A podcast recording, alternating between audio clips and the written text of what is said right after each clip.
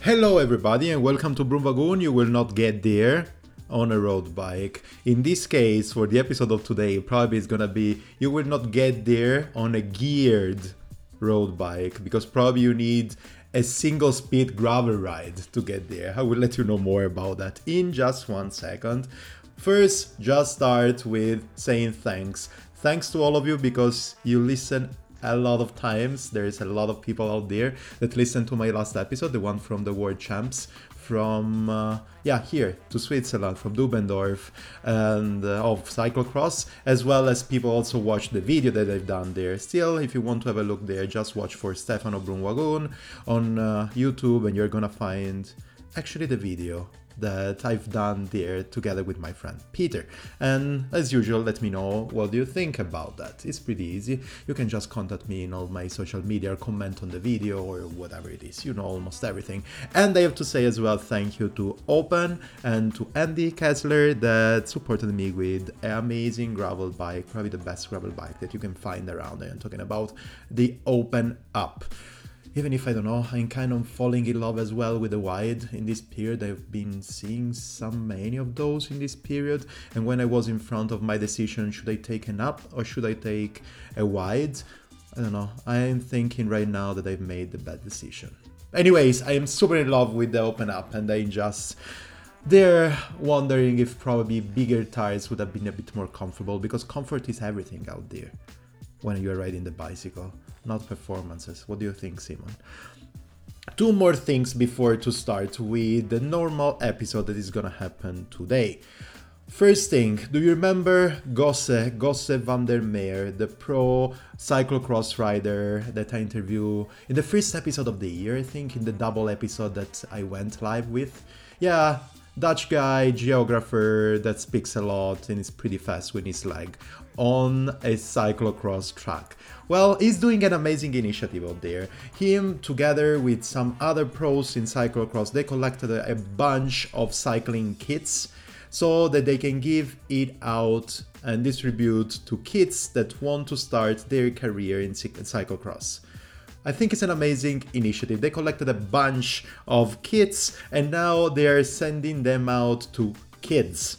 And uh, so it's time now, if you're listening to that and you're a kid between 10 and 14, you live in Europe, or you're a parent of a, a young kid that wants to start his adventure on cross, on cyclocross riding, well, just go to Gosse website. It's gonna be anyways in the description below, but the, the name of it is Gons. Uh, I'm gonna say it again. gossevandermeer.com slash kit for kids go there there is a google form you're gonna fill it and then you can actually get your kits for your kids or your kit if you're a kid makes sense right? Just remember to do it and share it with whoever you think can be interested in. Second thing today is monday for me. It's tuesday for you because you're listening to that straight away right?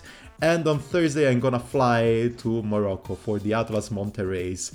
This means another podcast to produce, a lot of people to to meet, super good friends to talk with again, and being in a car for seven days and following probably the best, for sure, the first race of the year, and probably the best premiere of the year. So, just if you want to listen to that, look for atlasmountainrace.cc. You're gonna find the website, and then Atlas Mountain Race. You're gonna find all the social media and as well the podcast, and you're gonna hear my voice as well. This means that next week this um, uh, podcast will not go live, but if Simon will give us what he promised us, so to interview one of his people. Well, this podcast will go back live by the end of the month. So just write to Simon if you want, and then I'm gonna, anyways, edit it and go live. But write to Simon because he needs to interview to make the interview this time. Just let me know. Worst case scenario, on the first week of March, I'm gonna go back live with another episode of the Broom Wagon. Now, let's move forward. This interview, this episode of today, I talked with Markus Stitz. Hopefully, my pronunciation is correct. He has made the tour around the world in a single speed. You know what I was talking about at the beginning. He has made the Silk Road mountain race. We met there this year in 2019. And he's gonna take part also to the Atlas mountain race. And I'm gonna meet him there. So just sit down, take a hot drink or a cold drink or a beer or a coffee or a juice and listen to this amazing story. I have to say that probably here there is a Zencastr that is letting me down in the last period, so that's why now you hear again my voice in this weird way. But it's not important my voice here. All the time, the most important things are my guests. And today we are gonna talk with Markus Stiltz. Hopefully my pronunciation is correct.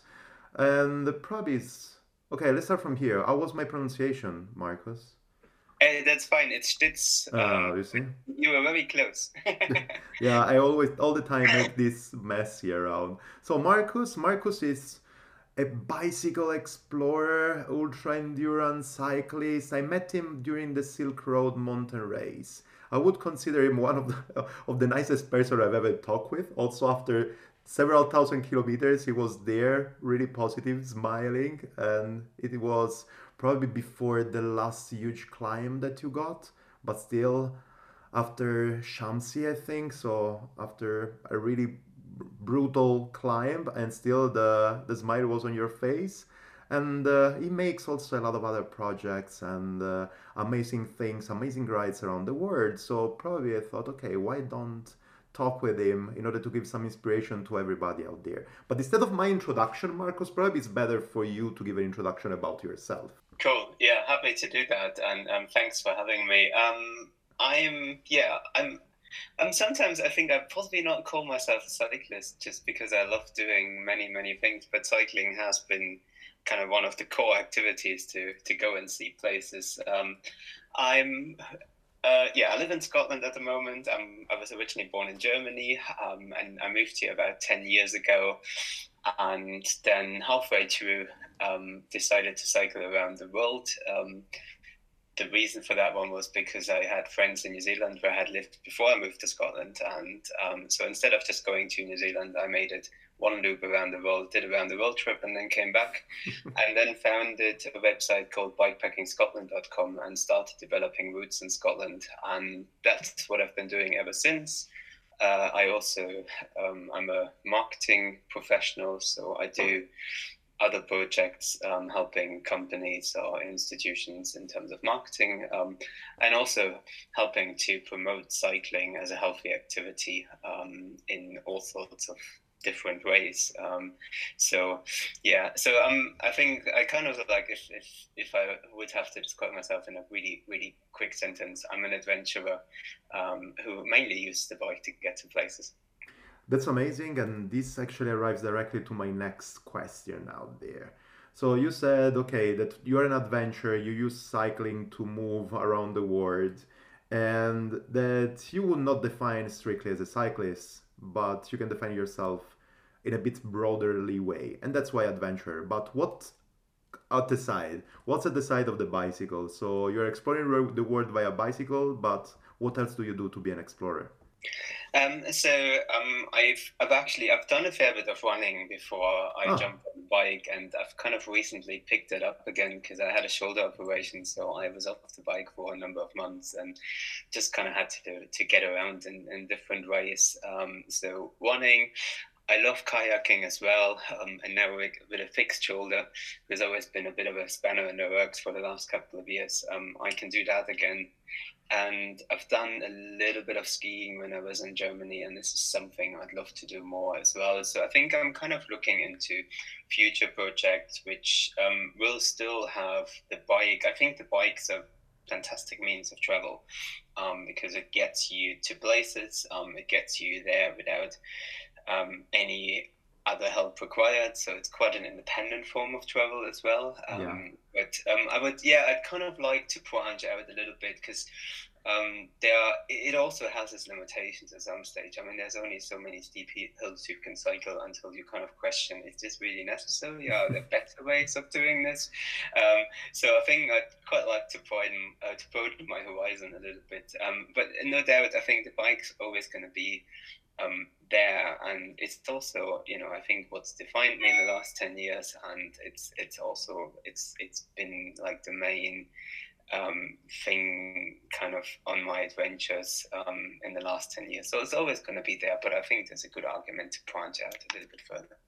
Cool. I just want to make you another couple of super broad questions. So you said that you're originally from Germany and now you're in Scotland. Why did you move to Scotland? Why you moved there? So my little love affair with Scotland um, mm-hmm. began when I was at university in Sunderland in North North um, East England. Yeah. Um, and that was just simply because I studied in Germany um, and we had an exchange agreement with that university. Um, my lecturer back then said to me, Look, please apply for this. This is an easy way to do some stuff abroad and uh, I'd like you to go there. So I did.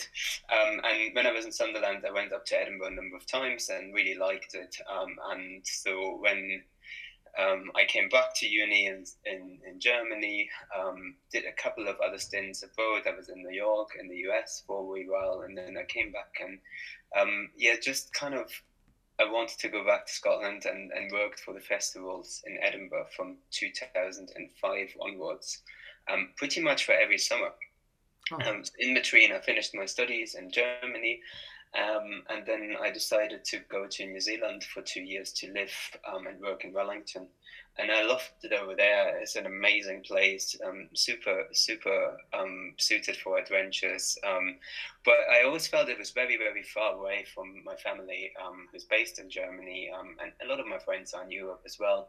So after two years in New Zealand, I decided I'd quite like to center or put the center of my life back into Europe. And, and, and, and that was the broadest kind of definition I could come up with. Like I wasn't really um, set on I have to go back to Germany. I wanted to come back to somewhere in Europe. Um, and um, then I was back in Germany for a month, and then I had a job interview in Edinburgh. And ever since then, I've, I've basically stayed in Scotland. So I think the reason why I'm, I am still in Scotland and why I've settled here is like it's it's the I think out of the European countries, probably the most remote country you can find still. Um, although you know, I wouldn't call it a wilderness, but you know, I think there are stretches where you can go for 50 or 100 kilometers and you won't find a single soul.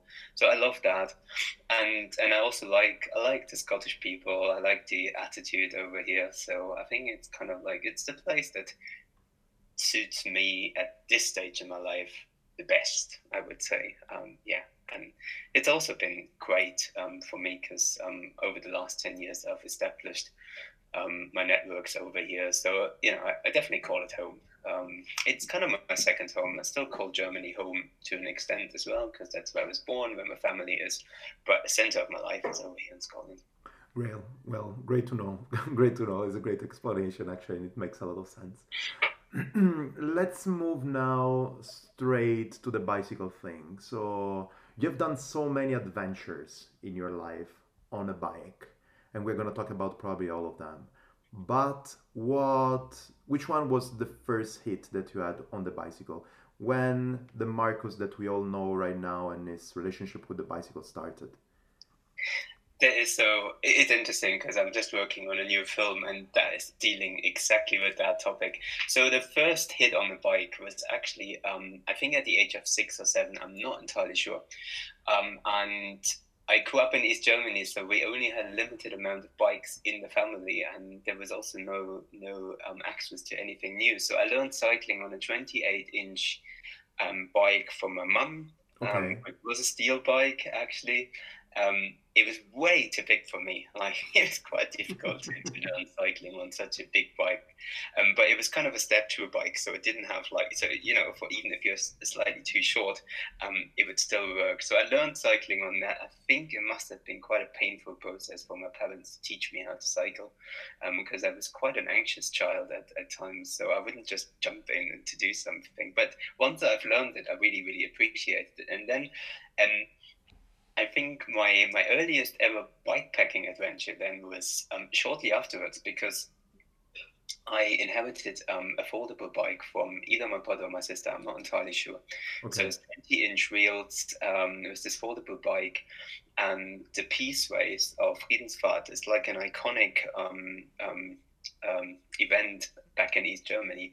Went very close by from where we lived, and I really, really wanted to see the event. Um, um, so I put a blanket on this foldable bike, um, jumped on it, and cycled to cycle to see um, the riders coming through at some stage. And all of that hidden away from my mom. So, so I think she must have panicked at this stage where I was all, all of a sudden where I was gone. And then after a couple of hours, I walked up again in the garden and said, "Look, I'm back. I've seen them coming past." And, and and I think this is kind of like was the early days of cycling. Uh, there was, um, but yeah, it was it was possibly a very a more defining period um, than I ever thought about when I was a child. Well, yeah, perfect. So it seems like it's a common pattern so that I'm seeing year round. So there are people like me that just started cycling a bit late in their life, and then bicycle never uh, never stopped being there. And people like you that started and learned how to ride a bicycle with an over a sized bicycle and on also that the love never went away never go away. And uh, that's amazing. Um, but yeah this seems like okay you shaped perfectly your first adventure uh, in bicycles and your first event and how you made the first pedal strokes on it. Then at a certain point though arrived your biggest adventure can we say in this way the ride around the world in single speed. Tell me more about that. Yeah. Um, so I um, so the whole thing that this came around um, was I was flying to New Zealand um, to work over there in Wellington, and on the way to New Zealand, um, I watched The Flying Scotsman with Graeme Obree. Um, and there's this one scene in the film where they raise a glass of whiskey and set to a new world record. And um, for whatever, I think that was subconsciously um, sitting in my brain for a wee while. And I was like, oh, you know, it's it, this is pretty cool. And I'd really like to to do something epic. Um, I quite like to do something that no one's done beforehand. Um, um, but I'm also not the sort of person who who would like to put his head down and just just go in the fastest time possible around the world. I, I, think that would have never really suited my personality. Um, so I watched this film, and then I also um, read a book um, from a guy um, called Tim Mulliner, who cycled from London to Christchurch for a pie. Um, and it was an interesting book. It was a, it's a it's it's it's a good read, um, and it's quite hilarious at times as well. so when I was in New Zealand, I kind of like I, I really got into mountain biking down there. I really got into um, exploring um, in the sense I'm doing right now. And um, on the evening before I left New Zealand, um, I was speaking to one of my best friends down there, Brett Kennedy, who's the author of the Velominati Rules. And he's mm. the hmm. sort of person um, you would never say something to him that you wouldn't do. like I think he's he's got an excellent memory, and he would always take me up on things I've said beforehand. So I said to him, "Look, Brett, I'm going home now, um, but I'll be coming back to New Zealand at some stage, and I won't be flying all the way down here." There was putting me like there was the statement I made, and there was basically setting myself up for around the world trip, or at least for a trip cycling back to New Zealand. And then I was pushing the idea around for a long, long time because um, I think the problem is like it's been a massive project and it was in many ways almost almost too big to start tackling it. Um, and um, so I had the idea in my mind, and, and I think it's been always there. And then I I started working over here, but I was always on fixed term contracts. So mm. at the end of the contract, it was all look. Once I finish this contract, I'm going to do this, and it never happened okay. um, until 2015. And then one morning in March 2015, um, I woke up and I thought like. I had actually just got a, an extension to my contract, and I was like, "Oh, I'm really not up for this. Something something doesn't feel right with this. And that was basically when I made the decision look, um, I wanted to do a round the world trip wait, there's never a good time to do it. I'm going to do it. Um, handed in my notice the next day. Um, so I had three months um, in my job left, um, which was then the mid of June. And then I just had to set a date when I'm leaving, and that was it.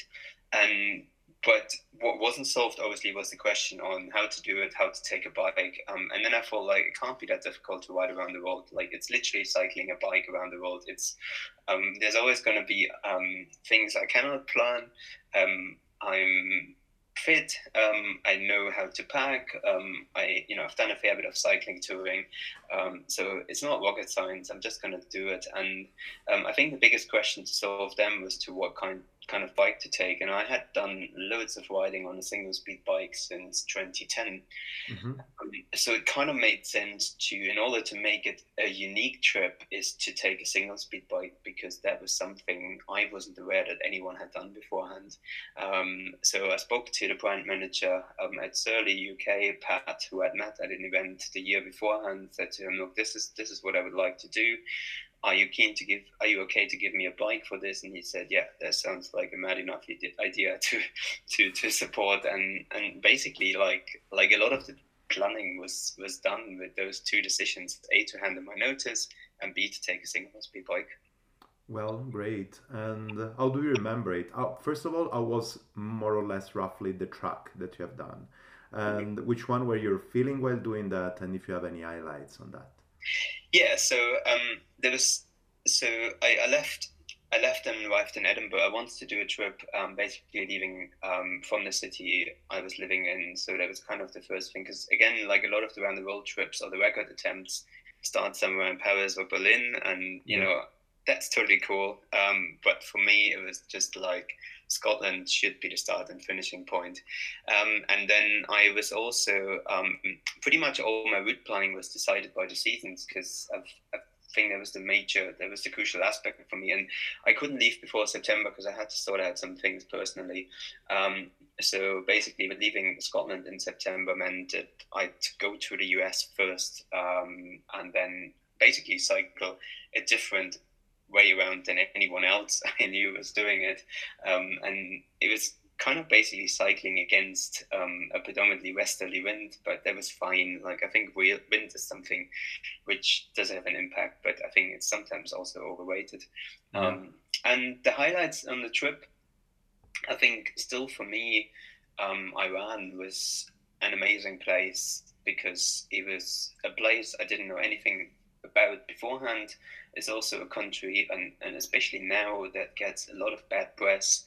And I think once you come into the country and you get to know the people, you also understand that those are actually really nice people. And they were super hospitable. The landscape was amazing, um, very, very scenic, and also something I hadn't seen beforehand.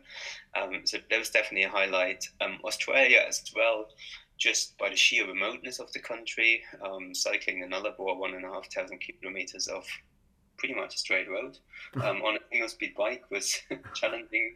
Um, so that was that was great as well, and I pretty much enjoyed every country along the way. I mean, there were some countries which I only had a few days in, and then there's countries like the US, um, Australia, New Zealand, Turkey, where I spent a considerable amount of time crossing them from um, east to west, um, mostly, yeah, east to west.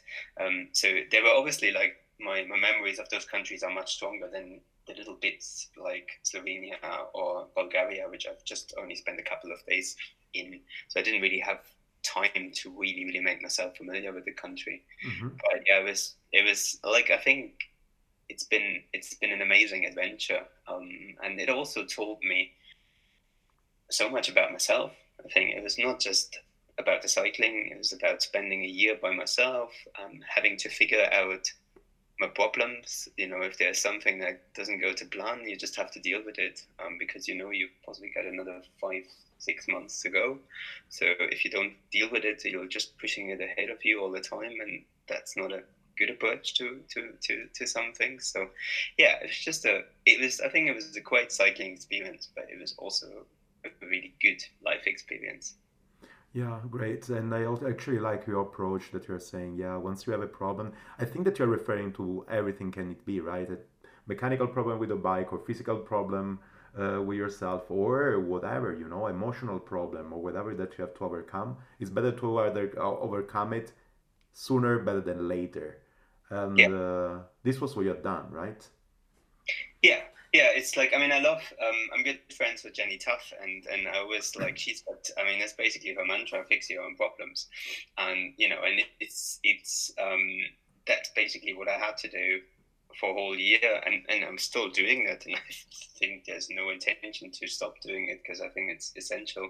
But yeah it's it's it's either mechanical problems. I mean I kept riding a single speed bike was um, in so far good that um, there was not much in terms of mechanical problems that could actually arise. Yeah. Um, steel bike, steel drivetrain, pretty sturdy wheels, um, Schwalbe tires, which are commonly used by around the road cyclists, so they're pretty much bomb-proof. Um, and it, so the bike setup, um, and that's what I spent the majority of time when I was preparing the journey on, is to to kind of do everything myself, to have a bike which I think is good for the job. And if there is something along the way I need to fix, I can fix it myself.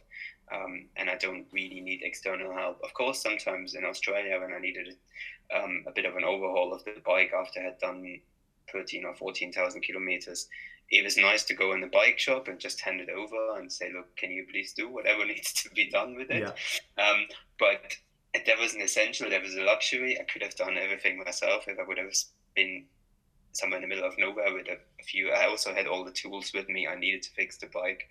Um, and, and, and I think the, the fix your own problems is also in terms of motivation. Um, yeah, of course, there are. It's a long trip, and you know it's not all sunshine all, all along the way. There are days which are fantastic, and, and there's also days um, where you kind of question why am I actually doing this? Um, is this, you know, this is possibly it's not always fun. Like I think if you if you have a year being on the bicycle, there are days in between where you kind of go like, oh gosh, um, I wish it would be over soon. But you know, you just it's about identifying what is the you know what makes me unhappy here, what can I do better, and move on. Um, so you know, you've got a lot of um, there's a lot of trial error along the way, um, but I think it's it's great to have that experience and, and to, to embrace it as well. Well, uh, I think that here I need actually to ask you this question. Which one is the moment that you remember the most where you were saying, okay, enough. I can really, really, really now really finish it and stop it here and finish. And on the other side, which one was the moment that you were saying, wow, I'm really, really glad that I've done this? Yeah, so the moment, I think the moment I remember best was actually kind of halfway to the Nullarbor um, in Australia mm-hmm. when I had one day of pretty miserable headwinds. And I remember I had set off pretty early in the morning because I knew there's going to be pretty strong winds and everything was fine. And then I had I had a flat tire, one flat tire, pretty much in all of Australia, so it's really wow. no issue. Um, and so I had to change my tire because um, I had a spare tire with me and I had a massive gap in the tire. So I was just like, instead of trying to fix this, I'm just going to change tires around. I used my spare tire, keep on rolling. It was fine. And um, and then I kept rolling, cycling against the wind, and there came a point where I was just like, I think I was just not in the right mindset that I stopped on the road. Um, sat next to my bike, um, and and funnily enough, um, so when I stopped on the road, um, I kind of like put my bike a little bit further away from the road, just to risk of not having anything running over it. And yeah. so I was sitting there pretty invisible from the road mm. by myself with my bicycle, feeling sorry for myself for half an hour. And I was like, oh, I'm so over this. Um, I wish I could fly back right now and, and just call it a day and, you know, find a comfortable bed somewhere, get some nice food, have a coffee. Um, and I think that feeling lasted for about an hour. And then I was kind of thinking about well if i if i don't change anything on the situation now i'm going to be running out of water because um, my water for any day on the nullarbor was kind of like just three liters so you know it's kind of i had to get to a house or whatsoever to to get new water yeah. and i thought like the longer i'm sitting here feeling sorry for myself the more likely i'm going to be running out of water at the end of the day so that's going to make the miserable day even more miserable. And I think this has kind of prompted me to kind of like, right, Marcus, um, get back on your bike, cycle the rest of the day, treat yourself to something nice in the evening, and just get over the fact. And and that was kind of the moment where I sometimes felt like, oh, this is quite a crucial moment.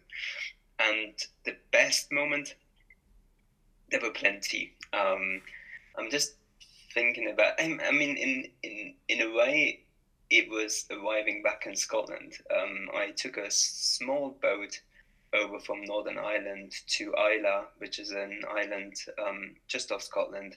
Yeah. And, and I arrived there, um, saw a distillery, saw a shop with some very familiar products. Um, and I think that was the moment where it kind of like, you know, I, I, up until then, it was always the kind of thing is like the finish is close, but it's you know you I think in your mind you can't really grasp it that it's gonna be over very soon. Mm. But that was the moment where I set set my um, feet back on Scottish soil, and I was like, this is actually not like I'm almost home. There's really nothing really that can go wrong now. Um, you know, I think in the worst possible scenario, I have to push my bike back to Edinburgh, and even that is possible now. Um, and I think it was the moment where I realized I'm actually really happy to be back here. Like there's no there's no problem with finishing the trip right now. Um, I'm happy to be back here. I'm happy to um, enjoy the next four to five days until I'm home um, and really savor pretty much every minute of the trip. Um, but I was also confident I'm happy to be home. I'm happy to um, close that chapter in the book and open a new one and that is what came afterwards. Yeah, yeah, yeah. Great, great point. And I really like actually the thing that you said. You remember exactly which one was the worst moment of your trip, but you have plenty of moments that were really stunning and really amazing that made your trip. This is pretty crucial because this really means that there were just a few of bad moments, and the other side, you're really astonished every day on a new trip, on a new adventure. And this makes you not recognize the best moment of the time because there were so many and that's amazing. Yeah. Yeah, yeah. but this was not your only adventure on the bike. You have done also something else. Can you just name a few of your adventures on the bike? Yeah yeah there've been quite a few. So yeah. the most recent one was the silk road mountain race in kyrgyzstan and also spending about 10 days beforehand to to shoot a documentary um, and and document that. So that's the one that sticks in my head. Um, and I've also done I've done a variety of things. I've cycled home for Christmas four times from Edinburgh to the middle of Germany. Wow. Um, that was the first time in 2010 when there was a bucket load of snow here in the UK, um, and then the year afterwards, and then again in 2014, and again in 2017. Um, and I think there seemed to be like it's possibly just my imagination, but um, like this year, I've seen quite a few people doing similar things in the UK. Yeah. Um, just cycling from where they are to to their parents' place, and it's it's lovely to see that because I think it's it's such a I, I in my eyes those are the trips that were like I, I've got really fond memories because it was taking taking the sting out of the commercialism of Christmas and just jumping on your bike and forgetting about that for a couple of days and remembering what Christmas actually is about. Um, if you celebrate it, if you don't, that's totally fine as well. Yeah. Um, then I've spent, yeah, as I said, I, I spent two years living in New Zealand, so I've done loads and loads of small adventures in New Zealand, um, and also, yeah, Scotland. Um, there's been pretty much, yeah, there's there's quite a few roads and um, off-road tracks I've cycled here. Um, I think most notably over here was cycling from Edinburgh to the Isle of Skye in one one day on a road bike. Um, that was a great adventure. My biggest ever endurance feat I've done, um, and I've kind of like I've been close to it afterwards. But it's also I think there's been a few things I've done where I'm kind of say I've done it. Um, this is cool, um, but I'm not the sort of person who does things twice. Um, I Okay. always try to find something new. And also, I think possibly in terms of bikepacking, the Highland Trail 550, I've done that three times, one single speed. Oh, Um, Yeah, yeah, the island trails that is all the time super infamous of being one of the most challenging ones, right? Yeah, yeah. It's it's an intense race, and it's an intense environment to be in as well. And I think I think last year stuck, stood out in a in a sense that I think last year was my year back to racing. Um, I had last done the Highland Trail 550 before my round the world trip, and kind of in a way signed myself off from this kind of saying like I've done a few bikepacking races, but you know I'm I'm possibly I want to do other things. But um, I went back in May last year, um, just a because the route was new, so I hadn't done the new route beforehand, and I, I actually really felt like doing some racing again, and and it was actually on the Highland Trail that I met Nelson, who organised the Silk Road Mountain Race, and we cycled together on the first day for a couple of hours, um, and he kind of said, "Oh, you, you know, it would be would be cool if you if you're interested in a Road Mountain Race, you can still come around, although entries have closed already. Um, there's an opportunity to get in there, and it was a you know, it was a short a, a, quick decision a week after. I said to him, "Yeah, that, sign me up for it. Sounds great." Um, and yeah, it turned out to be one of one of the biggest adventures I had so far, and it was it was amazing. Yeah, it was the same thing for all of us. Also for me that I was in the car. yeah. yeah. Um, just focus a bit more on the Scotland part. So you have said that you have done many adventures down around Scotland. So many that you are based there now and actually, you started your project, the Bikepacking Scotland. Tell us more about that. Tell us more about this project. Tell us more about what it is, Bikepacking Scotland. Yeah, I've, i think early days of bikepacking Scotland were before my round the world trip, where um, I picked up a leaflet um, when I was in a pub in Innerleithen, which is in the Scottish borders. And I was always, up until then, I'd always ridden trails from other people. Um, and and I think there comes a time when you do that where you kind of like, I want to really want to give something back to the community and not always venture on other people's footsteps. And I picked up a leaflet which um, was a section of the Scottish National Trail, which was devised by Cameron McNeish, who's a big hill walking icon in Scotland.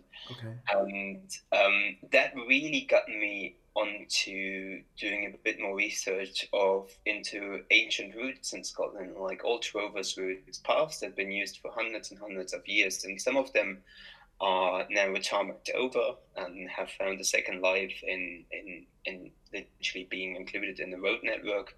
Some of them are still there, um, but they're not used at all. And, and there's some of them which, you know, are used for long distance hiking routes like the West Highland Way. Mm-hmm. So after picking up that leaflet, I was doing um, a bit more research into this. And, and then I thought like it might be interesting to come up with a bikepacking route um, which starts and finishes in Portobello Beach um, in Edinburgh and okay. takes people all the way into the Scottish borders. And um, I think I'm the sort of person once I've got an idea and I think that's a valid idea, then it's really hard to to to, to get away from it and not do it. So um, I spent weeks and weeks and weeks um, simply just cycling and, and understanding um, if there is an opportunity to go from Edinburgh all the way down to the Lammermuir Hills and then over to the Scottish borders and come back to Edinburgh. And um, basically, that resulted in a trail called Capital Trail, which was my first ever bikepacking route I've designed. Um, and there was an event on that in June. So I finished it in March 2015, and then there was an event on it in June 2015. And the feedback from people was really positive. Um, and the feedback was um, as I was kind of expecting it to be, that they said actually the most interesting bits of this route are the bits which um, are totally unknown to us, um, mm-hmm. like in East Lothian whatsoever. And you know, I think based on the feedback, I was like, oh, I'd love to do more of this, and would actually would like to use all of those existing routes and combine them to bikepacking routes and just just give people ideas what they can do in Scotland. And that was the birth of bikepacking in Scotland. And then, yeah, I went around the world, came back, um, and I didn't really know what to do with myself for the first couple of months. Um, totally normal, I think, being exposed to so many different things on the round the world trip. I just needed a couple of months to settle in. And then the decision was to either I'm going to go back to have a full time job yeah. or I am um, doing a bit of the stuff I've been doing beforehand, which is marketing um, part time, and use the other time to to really start developing bikepacking routes in Scotland, and that's what I did. So in um, December 2016, yeah, I registered the US, URL for bikepacking Scotland, and then really started. Um, kind of developing new routes but it took a long time to take off actually because i i also and you know needed like um, basically the capital trail was a was a um, was done on having a full time job and having you know just basically spending my free time looking for trails. And in the situation I was in, then I needed to find work to kind of finance myself in some shape or form. So I, I was kind of forced to find partners to to develop those routes with. And um, the first project was with Argyll and Isles Tourism Cooperative. So tourism in Scotland, um, in the purest sense, is organised in um, that there are various regions of Scotland, and those regions they have like a regional tourist board, and um, some of them are driven by councils and some of them are independent organizations. So I, with Argyll and Isles Tourism Cooperative, I did find an organization which was really keen to get new people in the idea, which was really keen to um, develop sustainable tourism. So not just um, getting people there to drive their cars around the area, but kind of get people on um, on bikes, um, encourage them to explore the area in different in different ways than beforehand. And I think in a sense it was great to find this project because that's always what I wanted to do when I had bikepacking Scotland in mind. But as it's quite normal with those sort of things to find someone who actually believes in the idea as well is quite difficult from the start. Um, so Karen, who was working for AITC, um, she she um, had seen some of my around the world stuff. Um, she's seen some of my social media content. Said like this has like this looks really interesting. Why don't we just get it off the ground? Um, and yeah, so the Wild About Argyll Trail was the result of that and that also then kind of kick-started another couple of projects um, I did afterwards. So it's a great, great starting point. And bikepacking in Scotland is basically a, a more localized version of bikepacking.com. It's just like basically just routes in Scotland. Um, but I've now developed it a little bit further. Um, it's got a Facebook community as well, so there's a group where people can exchange ideas. Because um, I also know, like, so my my idea behind it is like I'm happy to use all of the knowledge I have to develop new routes for people but I also want people to become a community, and this is what the Facebook group is about: like getting people who are interested in bikepacking in Scotland um, into one space and and and getting them to share their knowledge. Um, so in the long term, it will not just be dependent on my person. Um, it will hopefully um, sustain itself in, in, in, in various different forms. Yeah, that's great. So if we can actually simplify and tell me if I'm simplifying too much there Actually, the Bikepacking Scotland is uh, both sides a website where you actually collect your experience and collect all the routes and also collect something like giving suggestion to people on which one would be uh, the perfect the perfect weekend ride the perfect weekend adventure the perfect week adventure and collecting as well the events that are happening in the scottish field and putting all ex- this experience together. So this is the website. While on the other side, you also built up a community, a Facebook um, community, a Facebook group where people can help each other and also probably also organize themselves some activities to do together, isn't it? Yeah, yeah, that's the thing. So it's the website, and then there's the social media channels, and um, yeah, and it's like yeah. So there's two aspects here. One of the is the more curated things where I basically share um, my knowledge. And I think if you look at the routes, they do have a certain approach to how to do things. So they're all not easy, although I've developed, I'm working on other routes at the moment, which will hopefully be a little bit easier. So they're kind of a, trying to broaden the whole bikepacking thing a little bit more, because I think it started off as a um, community of really um, well trained endurance riders who would go faster and further. And I think if you look at routes like the Highland Trail 550, some of the American routes, or things like the Silk Road mountain race, you have to be super fit um, to ride those sort of things. Like there's, there's, there's no doubt about that. Um, whereas I think with some of the more recent projects I've done, um, I've done um, a back um, a family bikepacking route, which is um, 60 kilometers, um, and is a great weekend for people who want to get into bikepacking or want to take the kids out. And it's a flatter route. Um, it's got toilets, it's got ice cream parlors, and all sort of things in there. Um, so I think it's like I'm trying to make it a little bit more accessible to people as well, which I think is is is crucial. Um, the idea behind all of this is is to and I think this is where bikepacking has made a great contribution to cycling is to get people out into nature again. I think it's just getting them off the roads, um, getting them into the into the hills in Scotland, or getting them onto the beaches, and and and get them to ditch their phone and reconnect with nature and and kind of do something um, which I think is super beneficial for for for people in general. Um, so yeah, but, but yeah, but apart from giving to people actually inspiration with the tracks and inspiration also with your adventure, with your articles, with your videos, are you also providing to people some, uh, let's say, guiding support so people can also just call you or send you an email or contact you anyways in order to have also a guided tour by yourself? So to kick off their experience, maybe if they're newbies or stuff?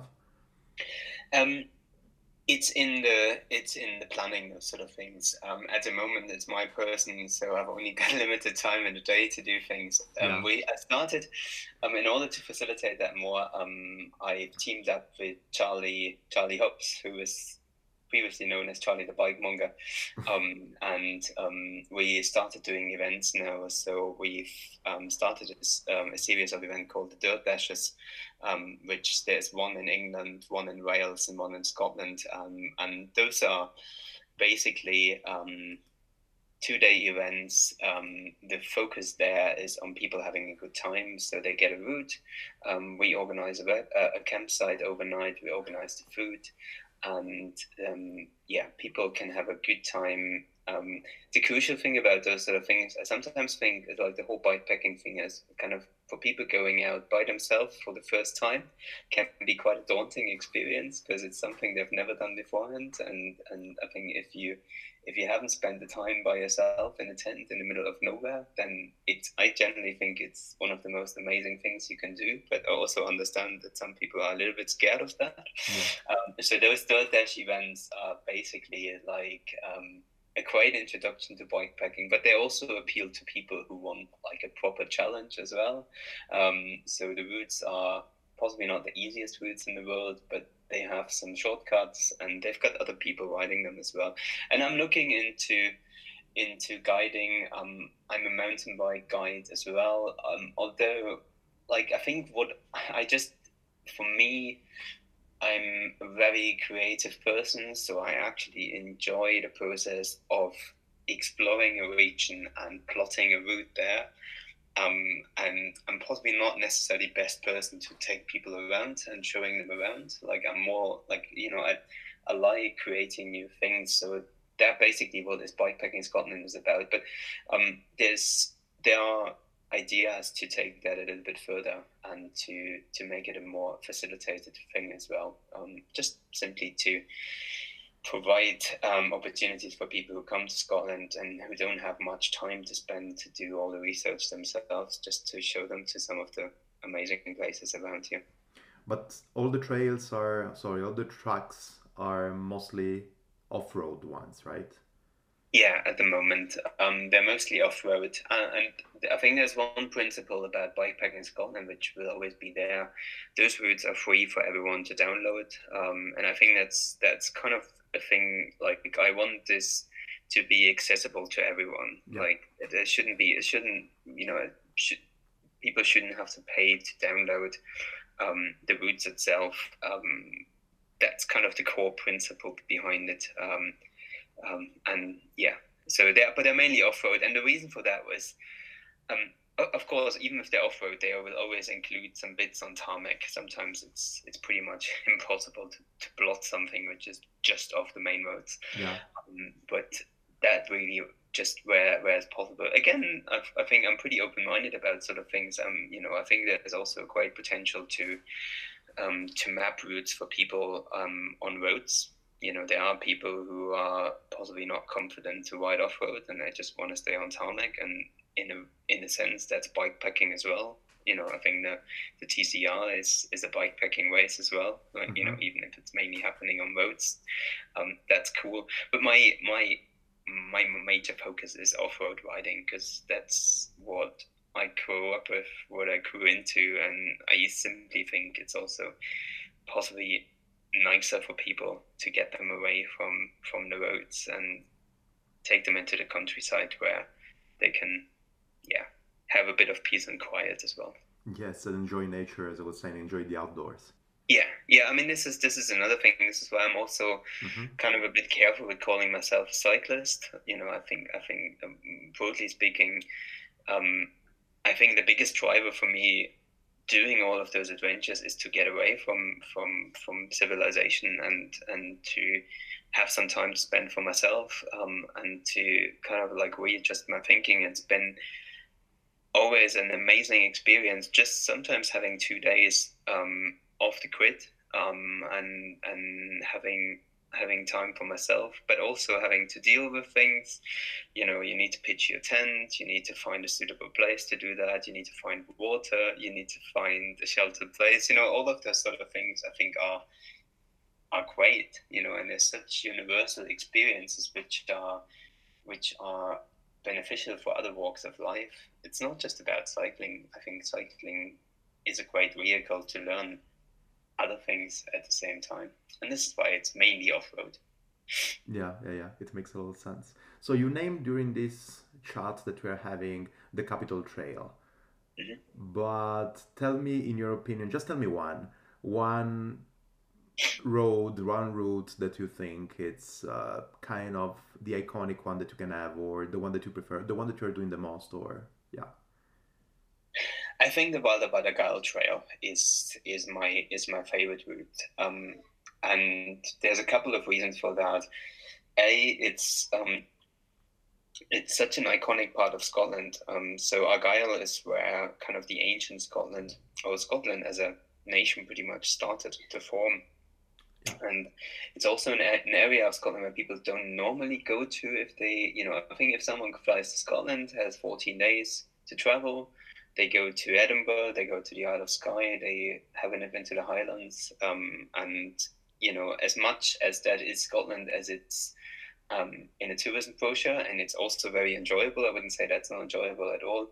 I think the Wild About Argyll Trail, trail takes people into an area of Scotland which has so much to offer, um, and it's such a div- diverse. It's got coasts, it's got mountains, it's got some amazing rivers, it's got some great seafood, um, some little villages, and, and I think just the sheer combination of all of those things coming together makes it such an amazing route, and that's just, that's why it is my favorite. And it's also the route I spent so much time researching, and every time I write a little section of it, um, I'm kind of like going like, yeah, this is awesome. Like I wouldn't change this. like there's nothing really I would I would I would change on this route. So that is, yeah, it's my highlight, and I love going back to that part of Scotland.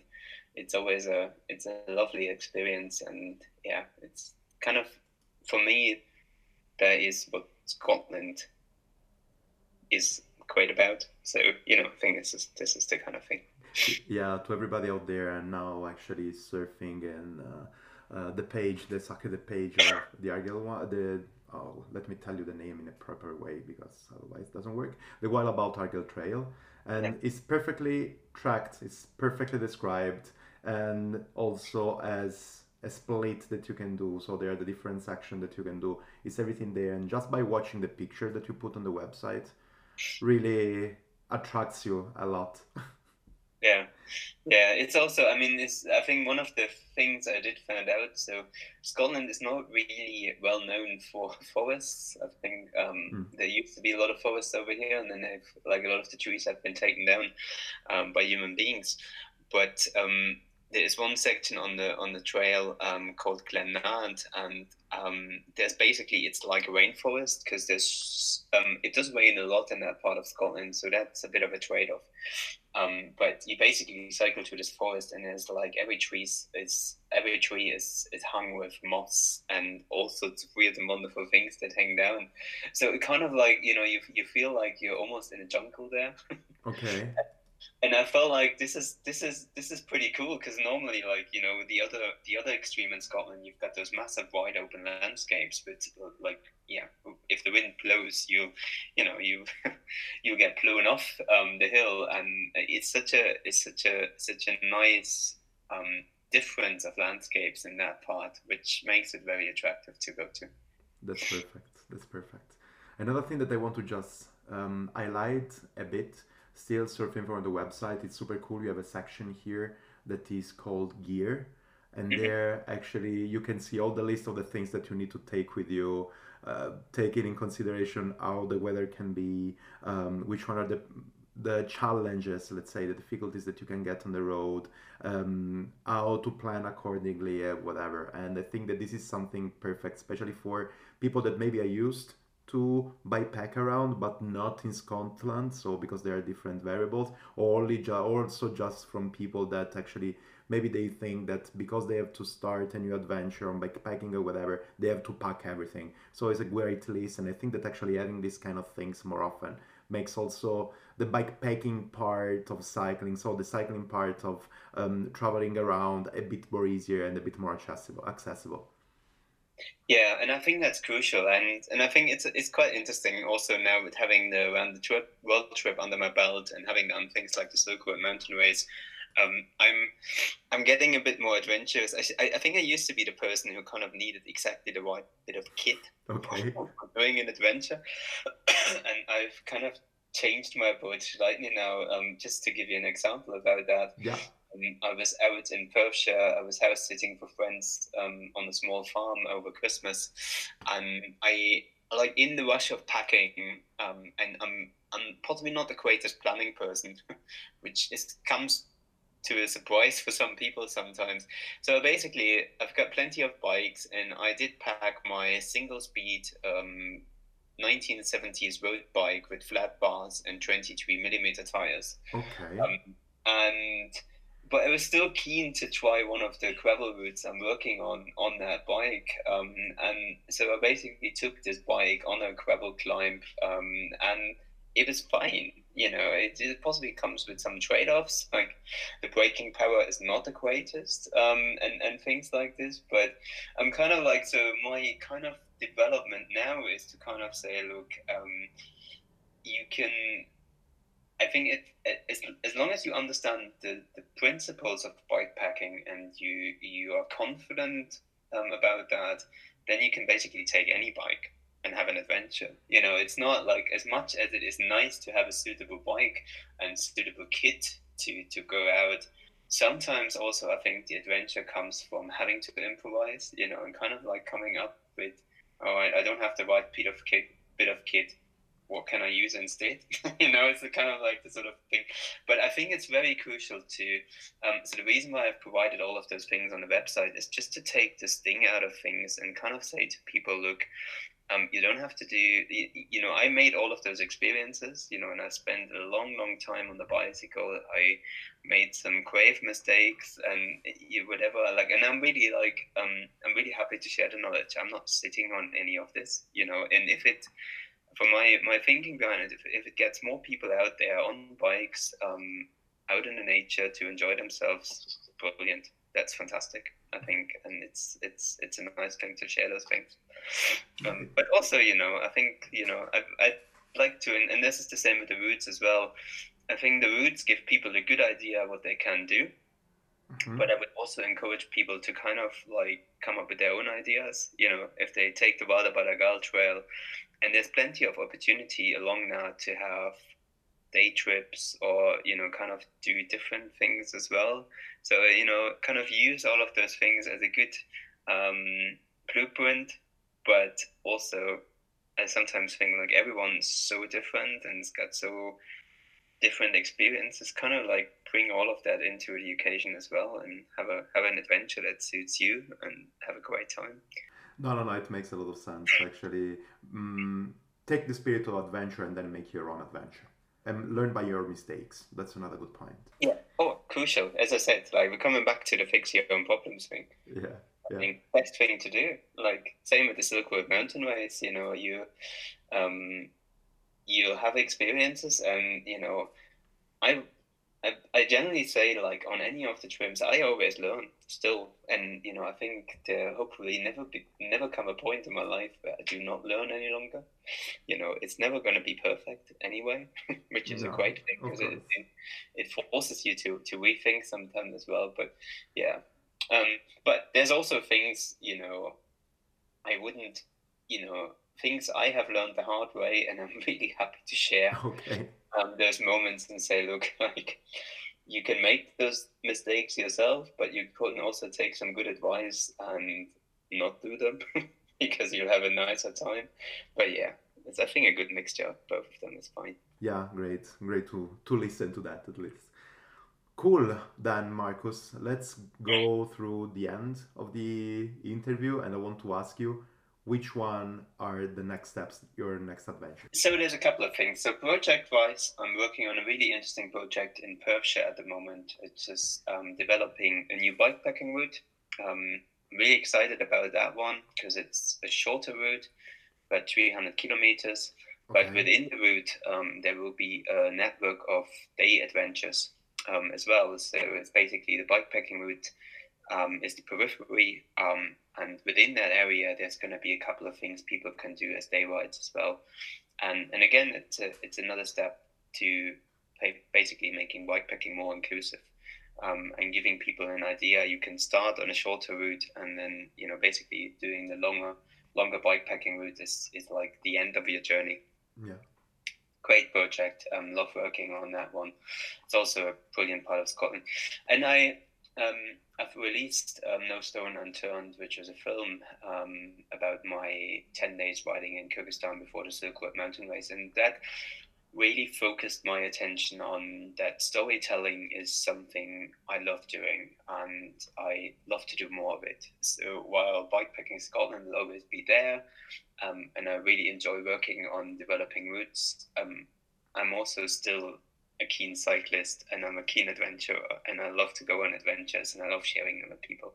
So I'm working on, I'm doing the Atlas Mountain Race um, in February um, and I'd love to make a short film about that again, um, just filmed on an iPhone. So um, I do all of my storytelling with very simple means iphone small camera um, laptop that's it. Um, i'm not a big fan of complicated setups or whatsoever.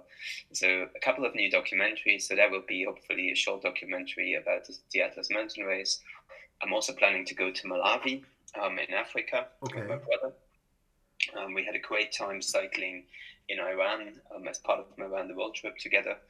Um, and I think our plan is to go there in June, July, um, and to enjoy the country. We Also look at um, a new potential bikepacking route. Um, I, just love the idea of Africa, and I'm also working for the David Livingstone Trust um, in my marketing role.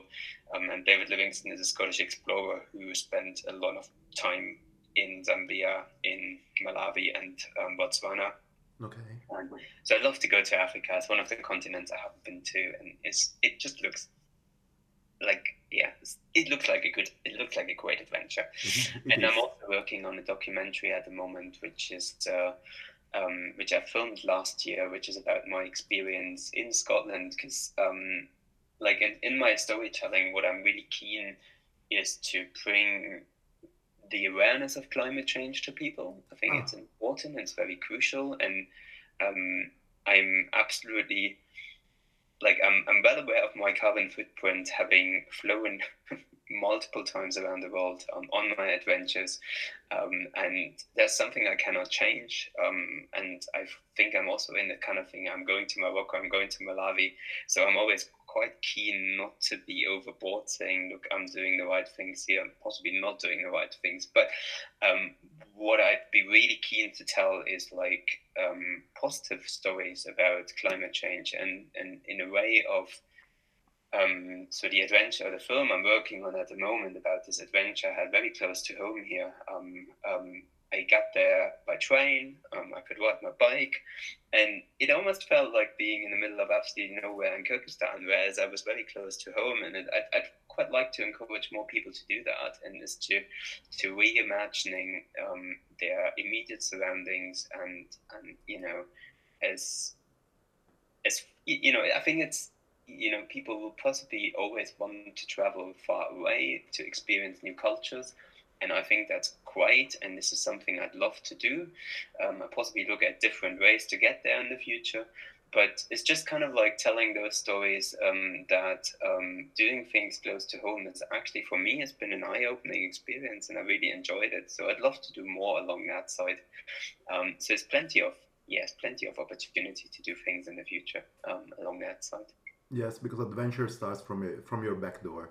You don't need to go on the other side of the world. Obviously, said by me that I don't do so many adventure can seem like ah, okay, just because you are a lazy guy, that's why you want to do it. But this kind of thing said by you that you made around the world, you have cycled in uh, yeah in New Zealand, in Iran, in Kyrgyzstan, in Africa, says something because at the end of the day, it's not where you go, but actually is the feeling that you have.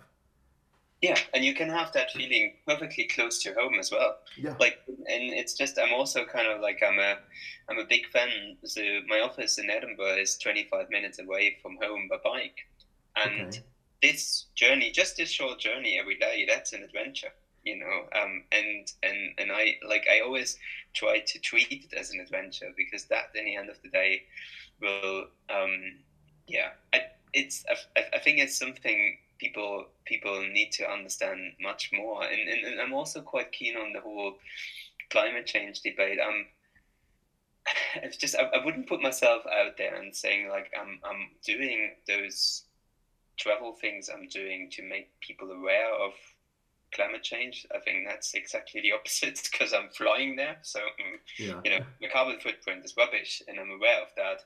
Um, and I, I just sometimes I don't find any. You know, I think I just simply don't have the time to spend four months on a sailing boat to to, to go somewhere.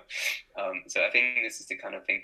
At the other side, I was just like I think with those more local adventures, it's kind of like yeah, I think it's really good for people to kind of not see that as a um, kind of close or having uh, re- restricting their life in a way. I think for me, this is actually enriching your life because it's it's it's living a little bit more minimal Yeah. and and not having the complication of of um, travel planning in there all the time. And this, I think, for me. Um, can be such an amazing experience and and I've also kind of learned to understand like with the bikepacking stuff I love local food plenty of that in Scotland it's amazing it's a great place to do to, to, to just kind of white summer for the weekend pitch your tent in the middle of nowhere but then also find a nice pub to have some great food and have a pint it's something yeah I'd like to do a bit more along those lines Yeah, yeah, yeah. Great, great. It's the perfect spirit. Also, knowing new people and know a bit better the local people, local food, local beers is this is part of the adventure. Yeah, totally, totally. And you know, adventure, adventure, pretty much is.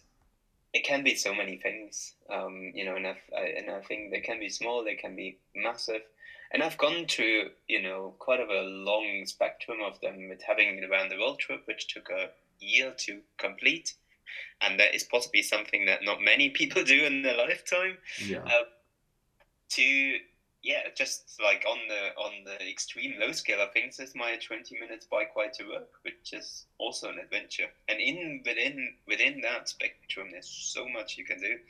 And i think that's a that's the nice thing about a bicycle. You like you can do all of them. You know and i think it's just the kind of thing the, the good thing about the bike is it gets you to places um, various different speed. There's also the scenery changes. I mean, I love running and I love all the other things, but they're not as independent as having two wheels underneath you and just being able to ride somewhere, you know. And eventually you come to a bit of sea, yeah, which would potentially stop you and having to find other means of transport to get over there. But yeah, there's plenty of st- scope in between. yeah, yeah, yeah. Cool, Markus. Um, just can you tell to me and to everybody out there how people can find you, how people can find your adventure, how people can find your projects and everything like this?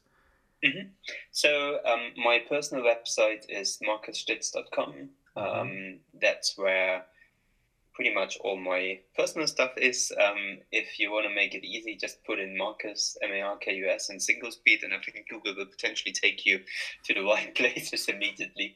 Um, then bikepacking Scotland. Um, so it's bikepackingscotland.com, and then you can just search on Instagram, Twitter, Facebook um, about yeah, just type in bikepacking Scotland, and then no doubt it will take you to the right places. And then, yeah, as I said beforehand, Dirt Dash um, events. Um, it's kind of a new project I've started last year. Um, it's dirtdash.cc and there's slash Dunoon slash Wales slash Dorset.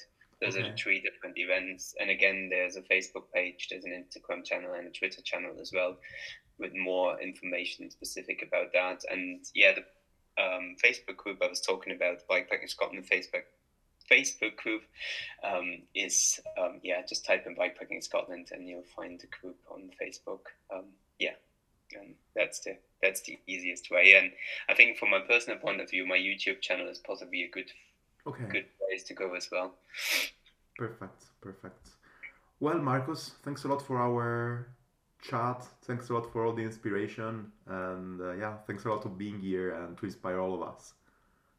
Thanks very much, and thanks for the chat. Yeah, I talk to you soon, and we are gonna hug super soon in uh, at the Atlas Mountain Race or in Morocco. Just Oh, I'm looking forward to that. Yeah, yes, that a couple awesome. of week time exactly. So we are gonna meet there again. Yeah, yeah, uh, it's gonna be, and I, I hopefully will be on a single speed bike again. Really? ah, that's a good preview that we are giving us. Yeah, let's see.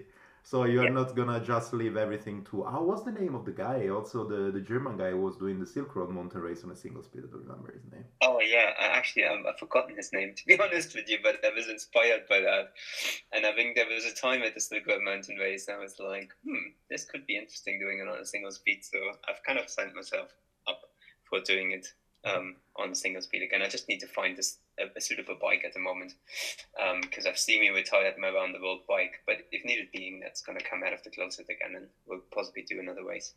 okay, okay, okay. So everybody out there, we are gonna actually see if Markus is gonna be at the Atlas mountain race with a single speed pretty pretty soon. Yeah. Perfect. Thanks, Markus. It was a pleasure. Thank you. Bye. Thank you very much. And thanks a lot, Markus, for this amazing chat. I will see you in two days. And now I can't really wait to be already there in Morocco enjoying the good weather instead of the Sabine storm that is storming here in Zurich. And follow again the amazing race that is gonna be the Atlas Mountain Race Pedaled. Pedaled Atlas Mountain Race that is gonna happen from the 15th of February. If you want to listen what is gonna happen, tune in on the official podcast of the Pedaled Atlas Mountain Race. If you want to listen to another episode of this amazing broom wagon, just wait for another couple of weeks and then I'm gonna be back. In the meanwhile, just remember to follow me, to put a share if you like this episode, sorry, to press a share if you like this episode, and to rate it on iTunes or Apple Podcast and review it and do whatever you think it's worth it. Apart from that, thanks a lot, Open, for the amazing Open Up, and thanks to you because you are following me all the time, despite of my mistakes on pronunciation, too much wording and redundancy. I will talk to you soon. Bye.